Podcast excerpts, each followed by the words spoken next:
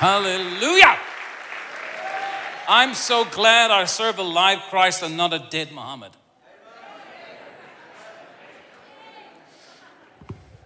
If you're a good Muslim, you can go to Mecca. Or Medina is where his body lay, but you can go pay homage to Muhammad. He's got a grave. Can, people come by the thousands. And if you're a Christian, you can go to, I just was there a few days ago. In fact, on Tuesday, I was at the garden tomb where Jesus lay. And there used to be a plaque there that said, He's not here.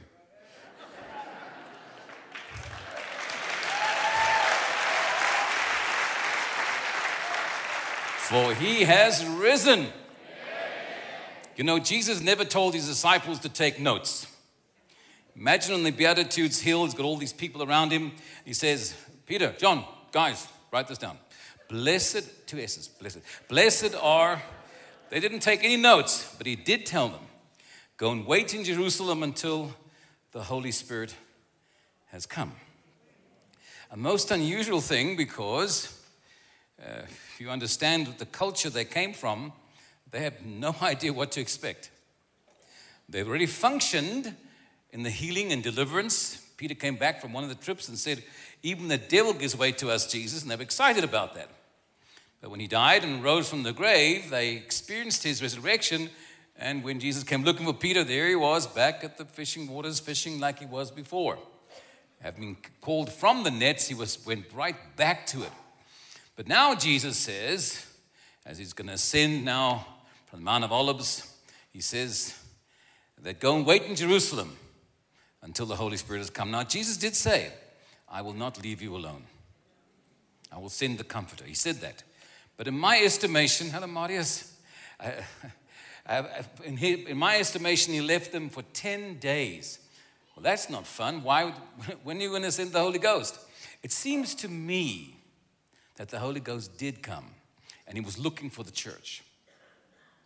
And they were all over the place. But then there came a Jewish feast called Shavuot, or as you call Pentecost. It's a celebration of the Pentateuch, the five first books of Moses. And it's a celebration, one of the feasts, 50 days after, after the Passover. And so they gathered together. That's what happened. These 120 men, women, and children, by the way, so was the mother of Jesus there too. They gathered together, they actually came together and they began to worship. And I think the Holy Ghost was hovering. Oh, there's the church, there it is.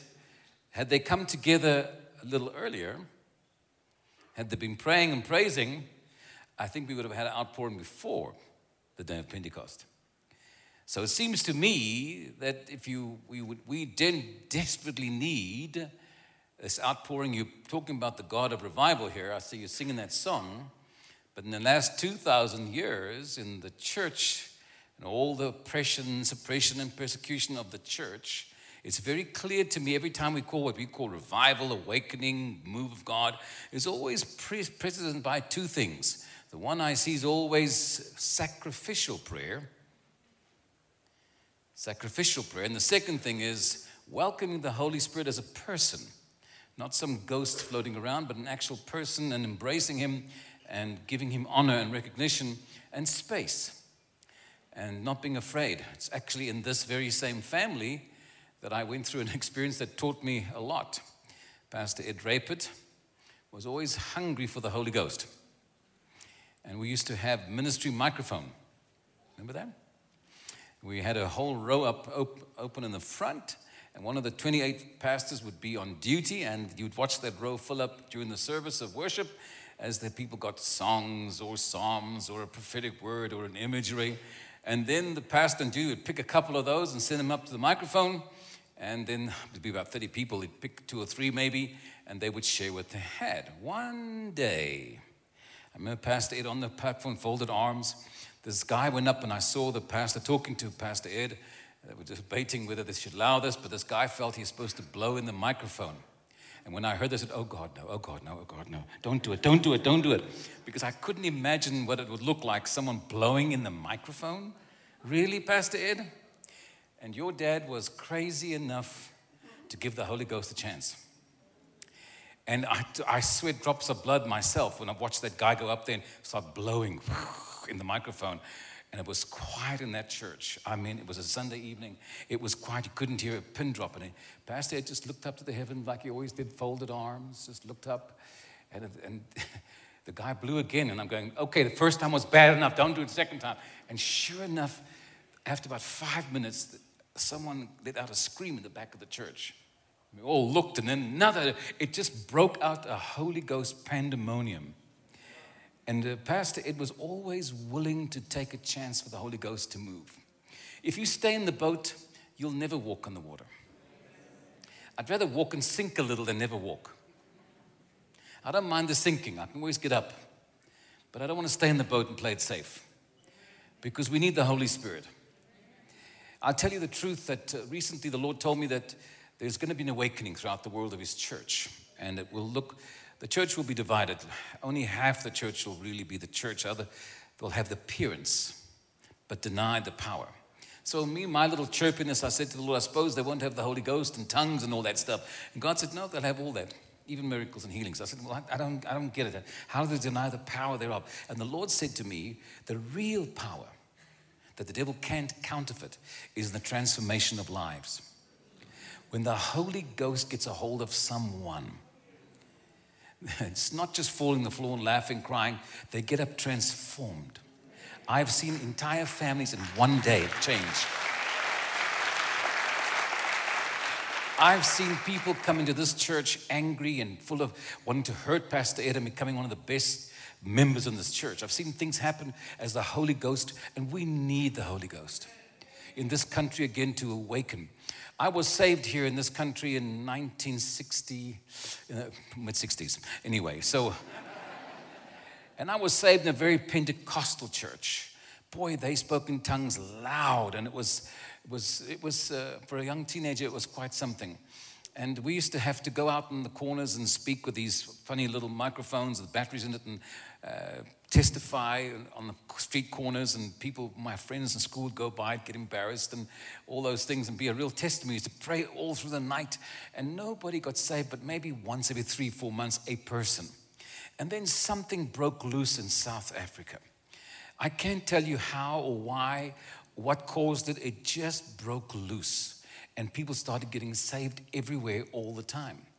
Even now, we have police directing traffic in, in Johannesburg and to certain churches because there's so, so many big churches, so much traffic, because people go to church. And what you think is mundane and ordinary, it's not even, even now, we still have the remnant of the move of God in this nation. You, if you don't believe, you just come to America. Go to church, any church you like, and you'll find how dull it is compared to here. If I, when I went to America early years, I used to minister there and I'd witness to the waitress or waiter, and they would always find it intriguing and feel guilty about their lives and try and I could pray for them. And as time went on, uh, the younger generation didn't know about Jesus because school, had, school stopped teaching the Lord. And now the easier is if I testify to a waiter or waitress, they'll call the manager to tell me to stop or leave. Here, I'm too scared to testify to a waitress. A waitress was indubitably every time they saw on fire, I don't get food. They just witness and talk about the Lord all the time.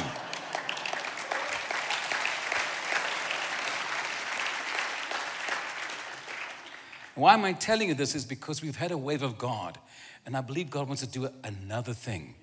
And this church, this particular family of God, is renowned for letting the Holy Ghost do what He wants. And so I'm hoping that we'll let that happen again. Do you understand?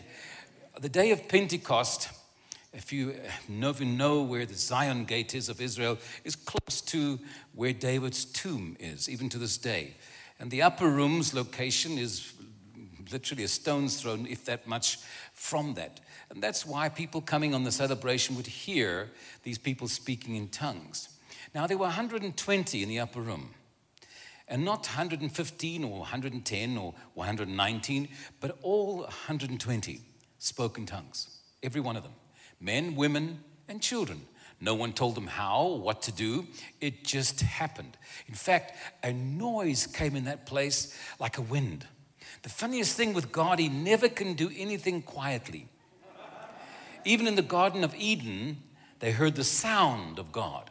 It's always a sound or a noise where the Holy Ghost is moving. When Ezekiel spoke to the bones, they rattled and made a sound in that valley, a noise. There's always a, a noise. If you don't like the noise, there is a half hour silence in Revelation for you, but it's only a half hour.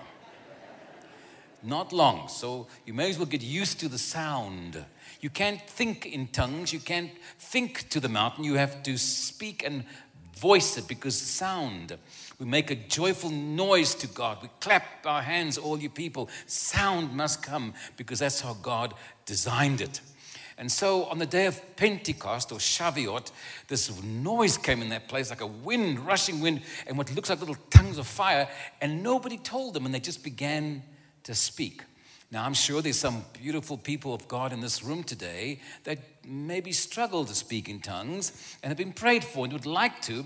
It's not complicated. Take it from me. It's not your faith that's lacking, nor your righteousness or integrity or blamelessness. It's simply your intellect. Your brain formulates words and you control what comes out of your mouth. But when it comes from tongues, it comes from inside of your spirit, not your head. That's why Paul says in 1 Corinthians 14, I will pray with my understanding, I will pray in my spirit, I will sing in my spirit, and I will sing with my understanding. Two different things altogether. Your brain is inoperable, not functioning, which many of you will feel relieved and happy about not having to use your brains. However, when you are struggling to speak in tongues, the devil is so frightened of it that he'll tell you, you're making this up. You're just saying that same word over and over, or you heard someone say that word, he'll try and stop you. And I always tell people just make the devil mad and keep saying that word until it uncorks and all of it comes, because it will transform your life and empower you on a different level. All right, stay with me now. On the day of Pentecost, something profound happened 3,000 people got saved. If you'd been to the city of Jerusalem, you'd know how crazy that sounds because there's no space. Where would you put 3,000 people? It's, they all would be down the temple, maybe, but not in those narrow streets. The city would be very difficult to, in one day, reach 3,000 people. And yet they got saved. And every day the Holy Ghost was moving. Every day people were getting saved. Every day they were getting healed, and supernatural was happening. There, there was so much Holy Ghost in one spot. Understand that what's all over the earth today was in one spot as he came to the church. All of that concentration of glory and power was in one spot. And so people were experiencing the supernatural.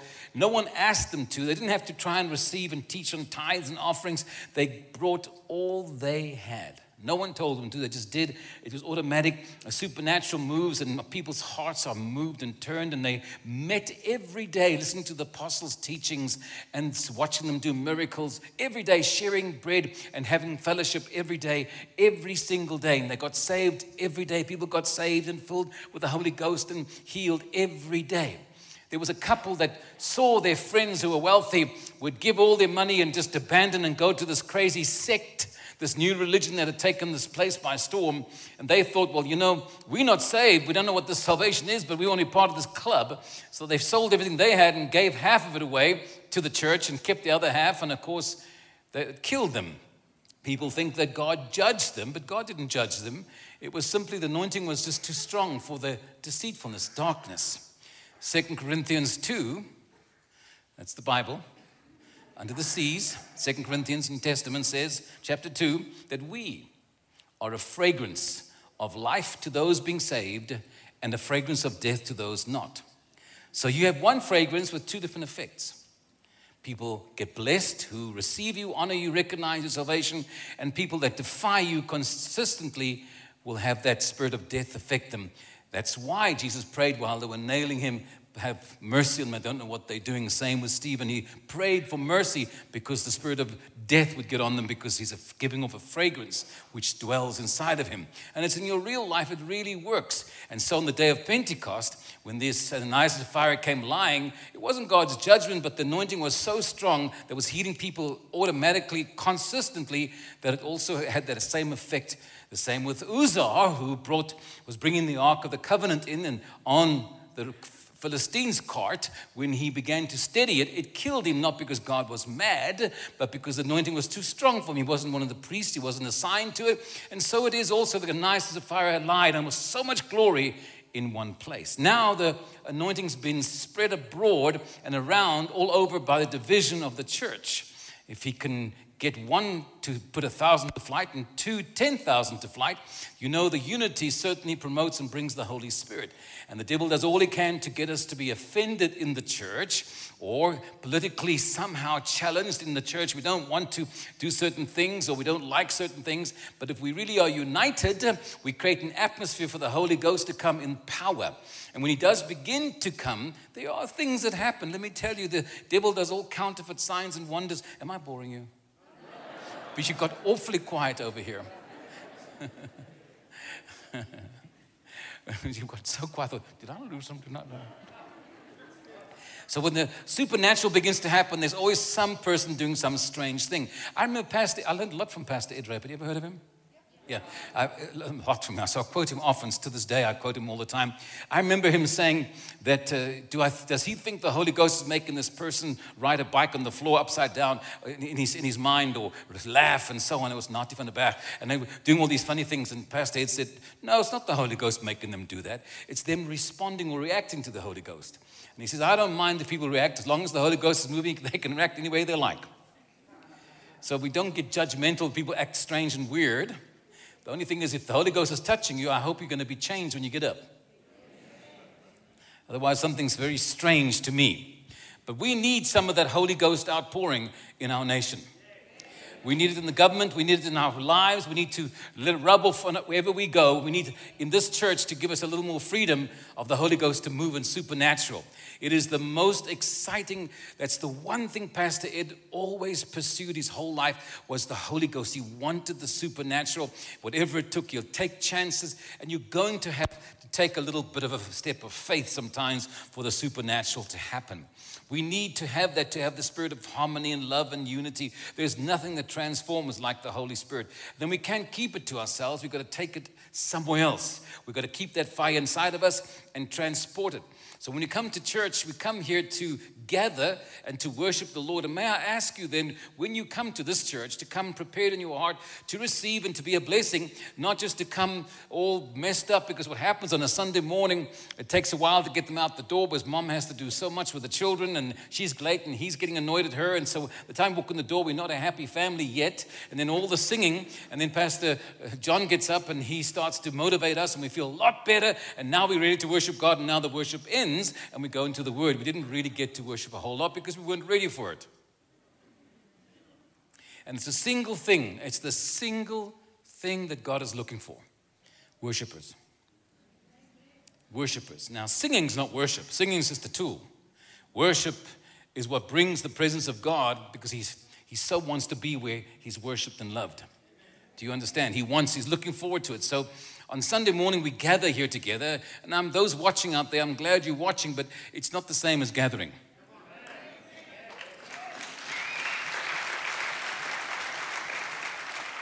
Let me explain to you how that works. You all heard, heard of Saul of Tarsus, right? Heard of him?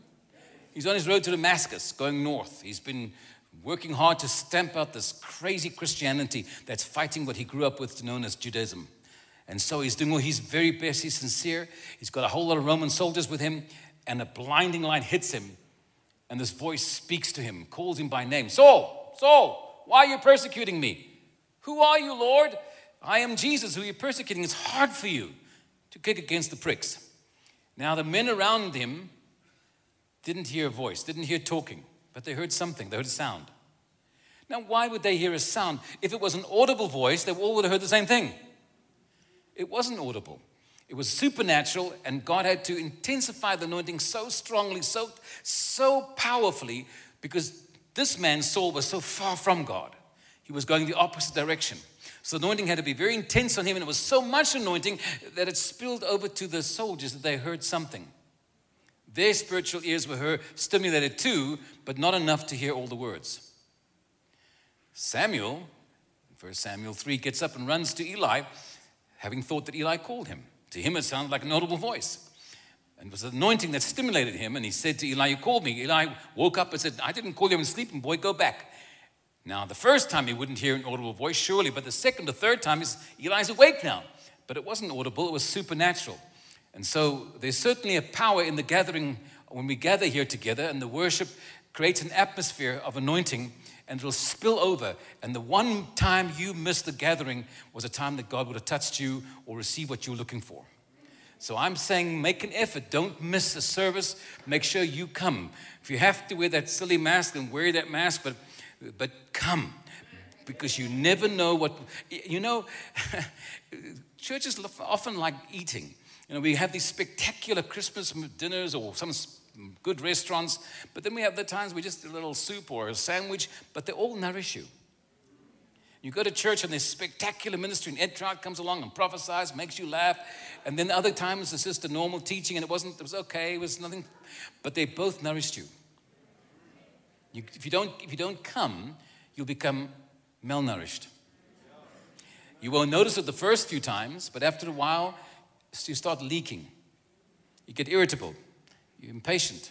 You start saying things out of your mouth that you never thought you would say. Where'd that word come from? Because you're now becoming disconnected.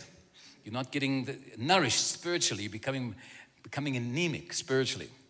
So I'm here to tell you it's time, and we're going into a new season. He's saying he's celebrating two years of COVID. COVID is no threat to me, it's only an opportunity for us to let our light shine. Do you understand? I'm not threatened by Ukraine or any other situation. because God has not changed one inch. He's the same yesterday, today, and forever. And He doesn't tell us of these things. He will not tell us of these things because we can't handle it. Because we react or panic and we behave weird already without knowing half the stuff. And He wants us to have a focus and a confidence in Him if God would tell us, if He told the disciples, i want you to go to the other side, and by the way, there's a mega storm coming, they wouldn't have faith focused on the other side. Their faith would be focused on trying to get ready for the storm. They'd prepare themselves, they would do all they can to survive a storm, not get to the other side. When we, as children of God, we're the salt of the earth, we're supposed to be focused on the other side. That's what we do. We encourage the ones around us that are full of fear. And if you don't encourage people, if you're not positive and full of life and faith, then you are not salty. You have no light. You're not worth anything but be trampled if you have no saltiness. Are you here? Are you listening to what I'm saying? We need the Holy Ghost back supernaturally in our churches. And we're not going to celebrate COVID or any other thing. We're going to celebrate the same unchanging God that is our Lord and our refresher and our Redeemer and our strength giver. He's the one.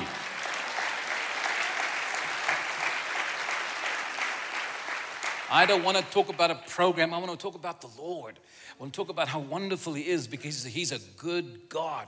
He answers prayer. He calls. He, when you call, He answers. He's there to help you. He's so invested and interested in your life. You are the apple of His eye. You mean everything to Him. Not a single angel is worth anything compared to you. There wasn't one angel worth redeeming. Not one angel. Lake of fire is waiting for them. But for you who've messed up so many times. He redeems you consistently because he, you have His DNA. He made you in His image and He gave everything He had to redeem you. He was not about to lose you that important to Him with all your messed upness, with all the mistakes you've made and the damage you've done to your little self. God is not stressed. You're on this journey, passing through this life, preparing for an eternity. It's real. It is real. You have to, if you don't believe it, just watch the heathens. They'll tell you how real it is. They don't believe in God, but you mention Jesus and they get uncomfortable. Mention Hare Krishna, they find it interesting.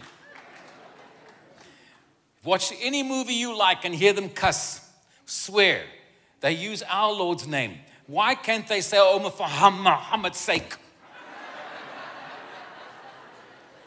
Hare Krishna. They use only one name because there is no other name given.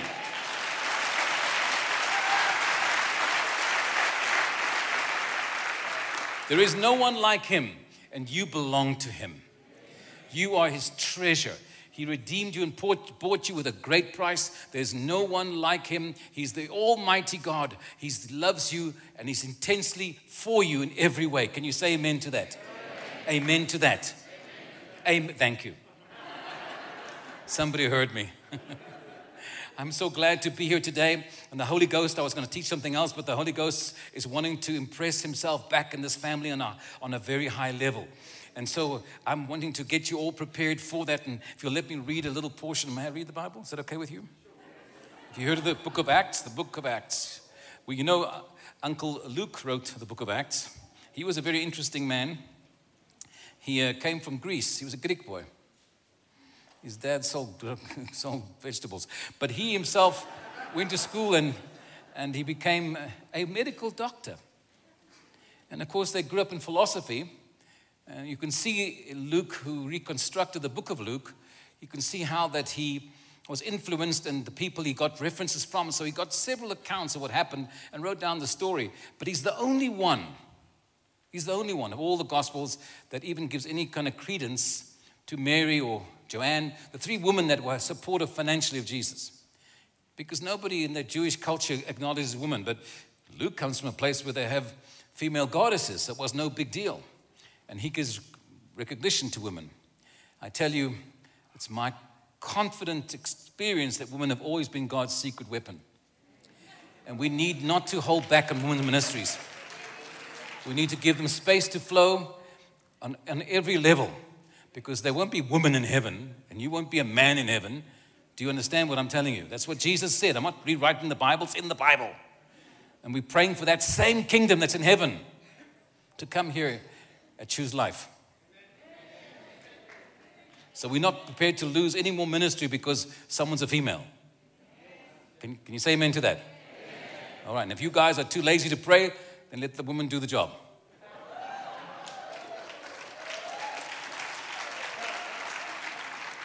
I'm too old to care if you like me. I really am too old for that. I do care about God's kingdom, though. And I want my, my brethren, my fellows, my men to get a little bit, of, little bit of go in them. Jesus said the kingdom of God suffers violence, and the violent take it by force. That's why I want you guys to, I pray for you guys. I, I want the force to be with you. I want you guys to get a little forceful in your prayer time. Don't wait for your wives to help you or someone to inspire you. Get on your knees and call on God. Be the one that prays. Thank you for that excitement. All right, so I'm reading from the book of I'm reading from the book of Acts, chapter 2. Verse 42 says, They devoted themselves to the apostles' teachings and to fellowship, to the breaking of bread and to prayer. They were devoted to all these things prayer, bread, breaking of bread, and, and fellowship in chapter 2, 40, 42. Everyone at Choose Life was filled with awe at many wonders and signs that will be performed in this house. And all the believers were together we were together, we were family, and everything in common. They sold property and possessions to give to anyone who had need. God, they were sharing. No one told them, they just did it. Every day they continued to meet together in the temple courts. They broke bread in their homes and ate together with glad and sincere hearts, praising God and enjoying the favor of all the people. And the Lord added to their number daily those who were being saved. You know, I know that you guys can't visualize something unless you've been to Israel. It says every day they continued to meet together in the temple courts. The temple of Jesus' second temple period was the most glorious historically for the nation of Israel you can imagine. Solomon built a beautiful temple, but it was nothing compared to Herod's temple. It was much bigger, and Herod decided he wanted to make lift uh, the whole hill higher. So, of all the seven hills, it would be the highest, which is Moriah.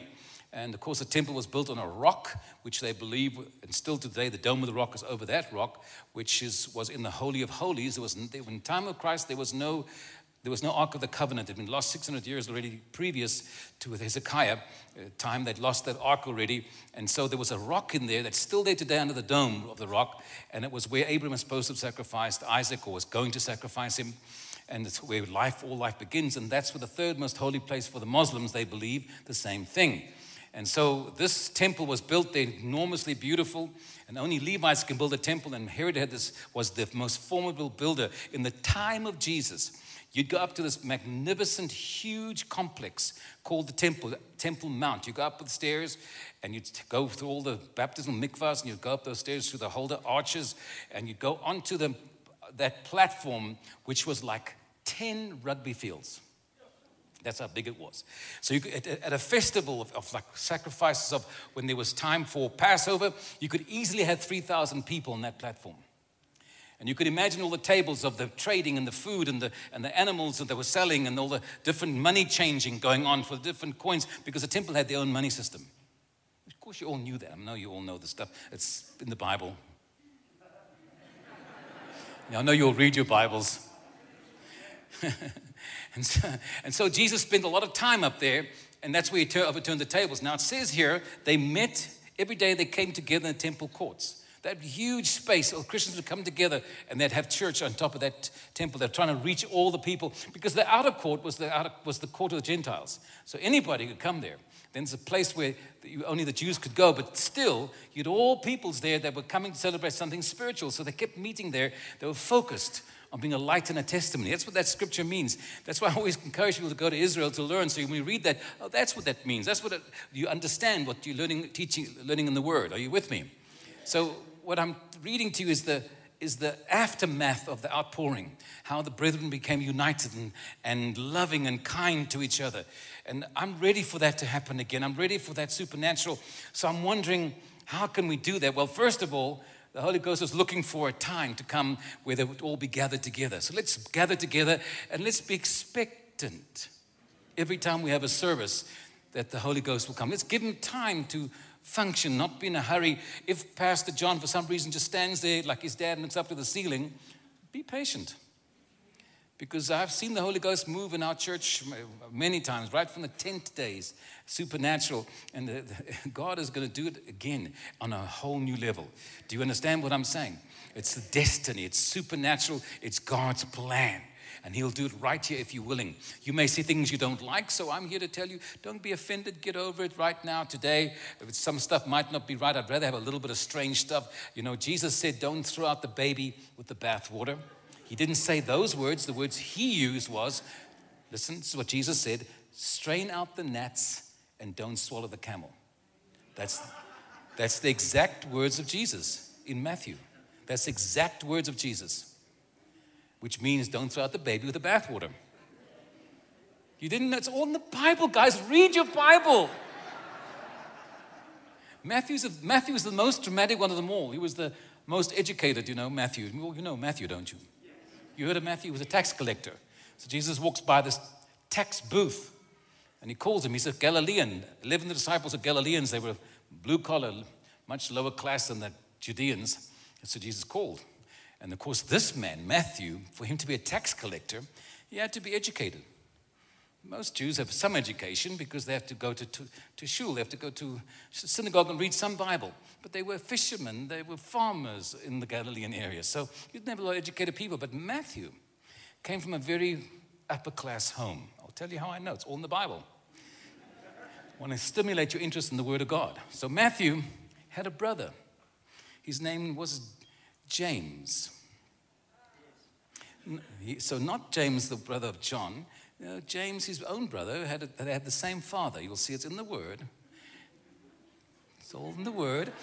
And they call him Matthew Levi in one gospel, but Matthew doesn't call himself that. So Jesus says, Matthew, follow me. And he drops the money, and he can speak, he can speak Greek, Hebrew, and the Roman language because he wouldn't get the job otherwise. And so he follows Jesus, and that night they have party. And so he invites all his tax collector friends and what the Jews called sinners. Well, who are sinners? The Gentiles know the ones that don't go to church. That's what the Jews, they're so religious and pious that if you don't go to synagogue and show yourself all how spiritual you are, you're a sinner. Now, if he had mom and dad close by, why didn't he invite his mom and dad to this wonderful gathering with Jesus? It's because there was something going on tension wise in Matthew's life. He doesn't even mention his family because they, didn't, they were mad at him for becoming a tax collector because that's an insult for any Jew because you're taking money to Caesar. And then, secondly, he became a Christian, even worse, because they were devout Jews. And all there, it's in the word. Just look at it all, read it all. It's all gently showing you peace by. Oh, come on, guys. You must. All the disciples, you know, of course, Peter, You've heard of Peter, right? He didn't come from Capernaum or Capernaum, as you call it. He came from Bethsaida says in the word. He came from Bethsaida, and we, we had a house in Capernaum because he was 24 years old. He got married, and Jesus comes and heals his mother in law. Do you know about that scripture? Well, his mother in law is in the house. He's, they just newly married, mother in law lives with you. No, you're living with the mother in law. Because you come from Bethsaida. So the house that's in Capernaum or Capernaum, it must be mother in law's house. So where's the dad? He must have died. So they, she got all this, and the daughter married Peter. So now it's Jesus living there too. How do I know? Because one of the Gospels says he came home to Capernaum. So he came home. They, that's what the scripture says. It's all there. Just go read your Bibles. it's so exciting. Looking at me like, I don't remember that. No, we'll read it. It's there. It's all in the Word. And the same with the Holy Ghost. We want the Holy Ghost to move in our church. So I'm inviting you to come here with a different expectancy in your heart as part of a family. We are a family, we're a, we're a unit. We're not just checking it out to come to criticize, and the pastor doesn't do it right, we're going to find fault. We're going to come here and believe God for an outpouring. We want to be part of it. Do you understand?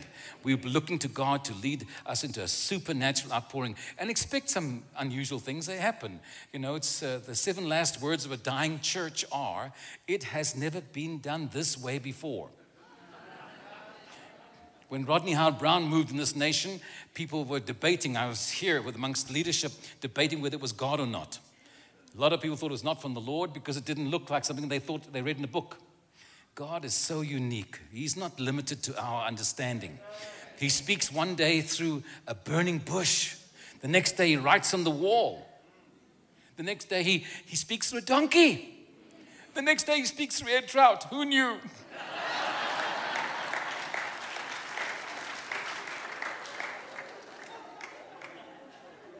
All right, so I hope I taught you and inspired you somehow for the Holy Ghost. I love the Holy Spirit. I'm so grateful He sent the Holy Ghost.